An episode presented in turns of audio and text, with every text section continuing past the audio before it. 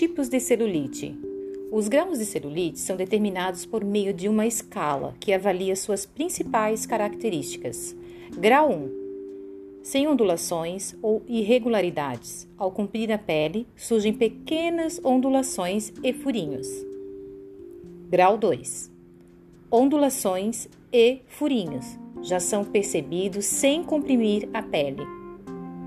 Grau 3 nódulos claramente perceptíveis. Grau 4.